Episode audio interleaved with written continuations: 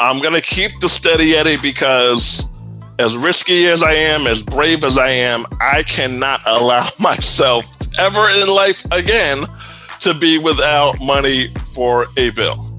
I can't do it. I'm just not made up like that. You want to know what's next? They have their way, and we have this way. You're listening to the Hatchett's Way podcast with the mobile notary bagman himself, Mr. Andre C. Hatchett. Tune in. Hope everyone's doing well out there today. I am Andre C. Hatchett with the Hatchett's Way podcast, episode three. How do you know which stream to focus on and when? It could also be entitled, I have so many ideas. Which idea should I go with? So I'll give you my take on those concepts let me know you guys can hear me and see me okay, please. Let me know you guys can hear me and see me okay. On our third installment of the Hatchett's Way podcast, episode three, we are knocking them out, uh, kicking a butt and taking names. And let me know below if this is you. Do you are you confused with which idea should you go with?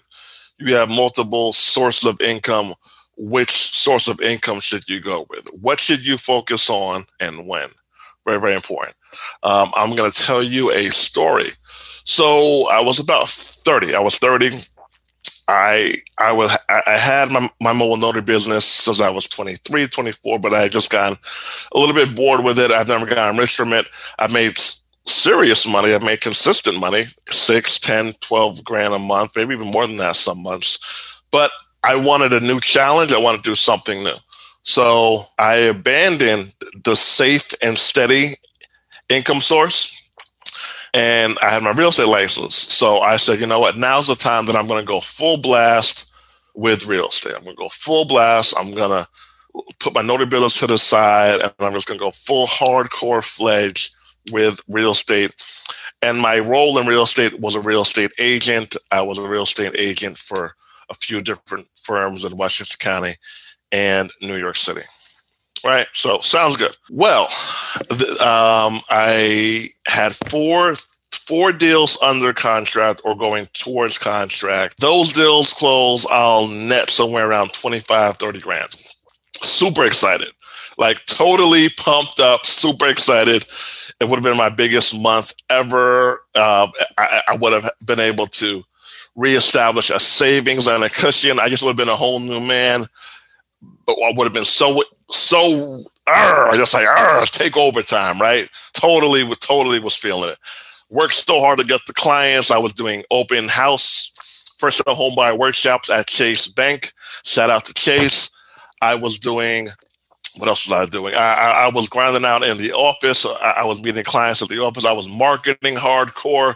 Shout out Trulia and all those other platforms. I was just full fledged on my new endeavor, which is me becoming a top real estate agent in New York City. I was wearing suits to the office. Man, I was pimping. Sounds good. All sounds good. Deals in contract. Okay. Now, this is this is important here so I was dating a woman at the time, lovely lady. Um, she was doing very well financially. She, she was establishing her career. She was doing well financially. Shout out to her for doing what she needed to do. At the time I was transitioning, I wasn't. I wasn't as solid as I could have been and or should have been. But these deals closing would have put me there. We were um, so fast forward, all those deals died. All those deals died. Not just one, not just two, not just three, not just four. All those deals died. I was frigging crushed, distraught, and her and I had had some uh, tension, tension because of me being financially just not even kill all time. She has standards, which which I hey look, I acknowledge. Shout out to her for having standards but this would have alleviated all that, right? This would have alleviated all that. She was more of a steady Eddie kind of person, do what's working, stability, all, all good stuff. I get it. I was at the time, I'm going to figure what out, what I want to figure out. Either you're going to ride or you're going to not. No harm, no foul either way. So those deals died. She, very good person, maybe not the kind of person who you could bring to with this kind of stuff if you're her man. Like like some women are more nurturing than others. They're more affectionate. They understand more than others. They're more supportive about certain things. Not wrong or right or wrong either way, but she wasn't necessarily that kind of person, right? Um, so I didn't really know what to do. I'm here, we're in a relationship, you know, deal's dying, didn't know what to do. So what I should have done was just lay low, and just figured it out on my own. That's what I freaking should have done. But her parents are now, we're at, was someone graduating? It was something going on. Um, we're out. I didn't want to go. I was trying to like dodge going out to dinner, but I went. Something happened with the bill came out and I didn't have my cut. I did not have my portion. And I remember it was probably the most embarrassing moment of my life probably the most embarrassing moment of my life. Now, some people are watching, listening, saying, "Oh, you know, it happens. Whatever. She should have paid. Um, you're in a relationship. All that is correct per se for certain relationships and certain dynamics and certain personalities." My personality doesn't do well with that stuff. Hers doesn't do well with that stuff. So we're all the same page. We're just not on the same page, if you know what I'm saying. So um in the car she, like, and and she was like oh my god like what happened i give them the money i told you you should have done this I, was, I just i didn't i don't even know what i said i don't think i said anything um and at that that was a major shift in my life in my life because i said you know what as a risky taker person as i am i'm a little too old to be broke i'm a little too old to abandon what's working what's bringing me six, five, four, ten grand a month, twelve grand a month, whatever, for me to go full fledged and work on this. And at the time, I didn't mention this earlier, I was a full time college student. I went back to school as well. So it was a transitional, busy time in my life, right? So didn't have the money for the bill, tense in the relationship. I said, Am I going to be the kind of person who's just going to go for his dreams, gung ho, no matter what, win, lose, or draw? Or am I going to be somebody who makes sure they have something steady, even if I might be a little tired of it, might be a little, um, yeah, just just tired of it, a, a little over it. Am I going to be the, the go for it, or am I going to be the keep something steady on the side kind of person? And in that moment, I said, I'm going to keep something steady on the side. I'm going to keep the steady Eddie because as risky as I am, as brave as I am, I cannot allow myself ever in life again to be without money for a bill. I can't do it.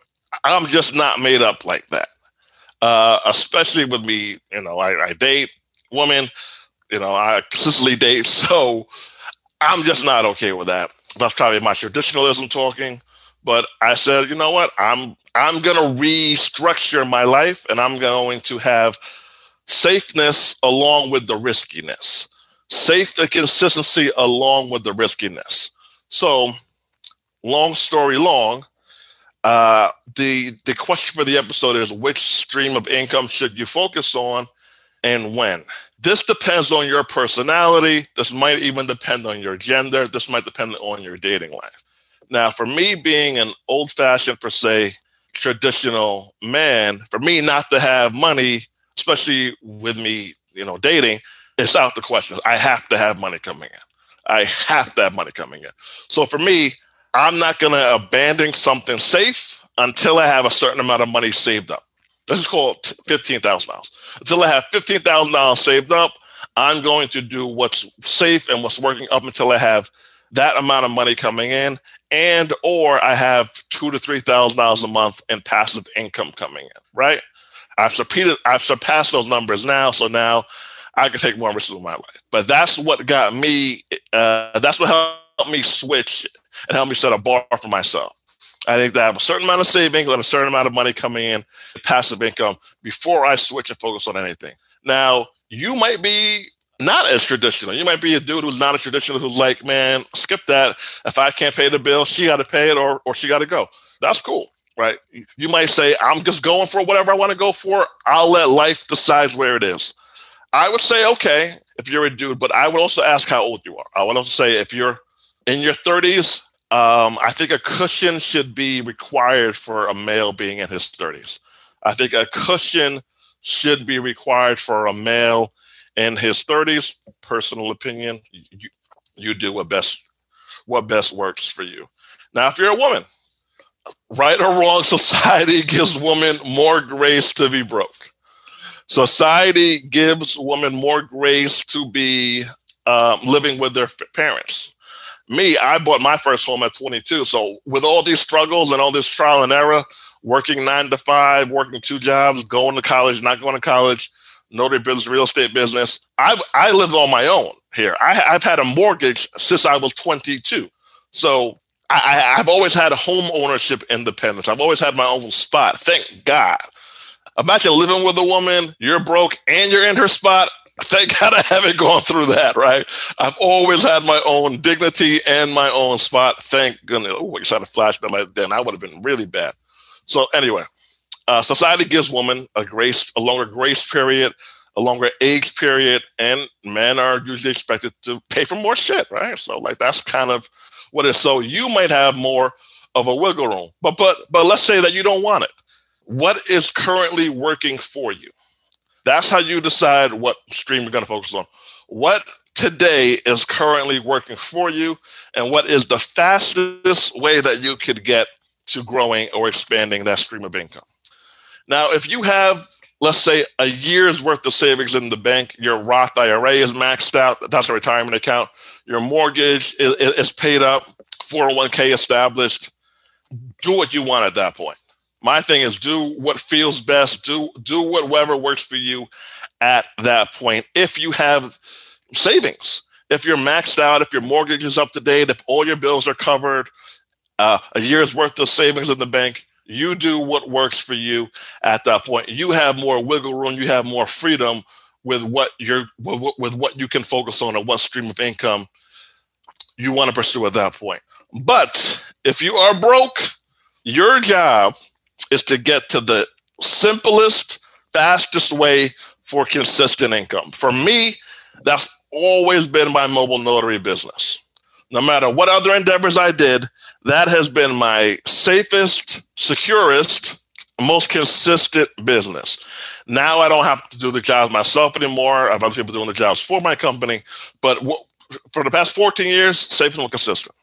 So for you, you have to decide, or maybe you already have it what is the safest, securest, fastest way for you to get that um, consistent income coming in? When you're broke, that is not the time for you to go seeking passion, especially if you're a guy. If you're a lady and you got a man and he's holding shit down, cool, do your thing. But I do not encourage broke men to go seek their passion, especially if they're over 30. I don't encourage it. I, I I just don't think it's a good look, and I think it's going to backfire on you more times than it's not. Right. So that's how I break it down. I realized who I was not. I realized that I cannot live like this. That certain risks are going to have to happen at a later date in life. I need to have I, I need to have some safeness before I go all in gung ho, win, lose, or draw, sink or swim. Sink or swim was my twenties sink or swim 20s, did some swimming, also did some sinking, also did some bankruptcies. Um, thank God now 38 established multiple um, properties, silent investor on some things, nice little studio office, high amount of passive income, high amount of income. Life is good. Life is good. Yeah, nice, good, highly organized, great team that I work with. I don't call people employees, call them partners. But yeah, but it took me a while to get here. It took me a while to figure it out. I was confused about what to do and what not to do. And uh, I had to go through the process of being unorganized, too organized, and focused. It's tough. It, it, it's not an easy process to go through. But now I can look at myself and say, whatever I went through and whatever I did paid off because now I, I, I don't have to worry. Not I said don't have to worry about, but I can have a wife not work. I can have a wife um, or well, I, I want to have a kid with a girlfriend. I, I could have a wife stay home if she has to stay home and not work outside. Though she would have to work, but she but she could work for my company. See, I created streams. I hate the word streams of income. I I, I want to use the word systems of income. I, I created enough systems of income where she can manage a system and that could pay her out, and then we live a life together in, in unison and take it from there. But it, it took focus and clarity to get there, and it's not fun to get there a lot of times. That's what a lot of, a lot of people are are going to go wrong. They're going to seek for fun and pleasure. I am all about that, but you have to know the risk versus the rewards. Broke men seeking fun and pleasure over 30 wouldn't advise it. Broke woman, I wouldn't advise it either for women, but you have a society gives you more of a tolerance. So that's my story. I hope it helps you figure something out. Overall synopsis if you're broke, what can bring you in money consistently in the fastest way possible, even if you don't love it, at least it can get you something to help build you help build the momentum and to give you some confidence and give you some income so you can then divest and save for your other more passionate ventures. Took me a while to, you know, to figure out what what doesn't work, what does work, what systems to implement, who to hire, who to fire, who to partner with, who to not, who not to. But at 38, I can look at myself and say, oh shit, like these things worked and I'm happy to be here.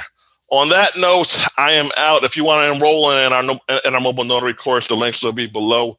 After this video, the links will be below. Um, if you were looking for a nice, steady income system, I, I, have a student. He's in Virginia. He's only like 24, 25. He made eight thousand dollars this month already, and we're at 10, 10, 10 12. He made eight thousand five hundred dollars a month already. Uh, I had another sister, her who just started in March, even during this pandemic. She, her best month was six thousand dollars. She's in, I think, North Carolina or maybe Virginia as well. So people are making real good money with this business. Real, really good money. Um, 60 day money back guarantee. Links below. This is the Hatchett's Way podcast, episode three.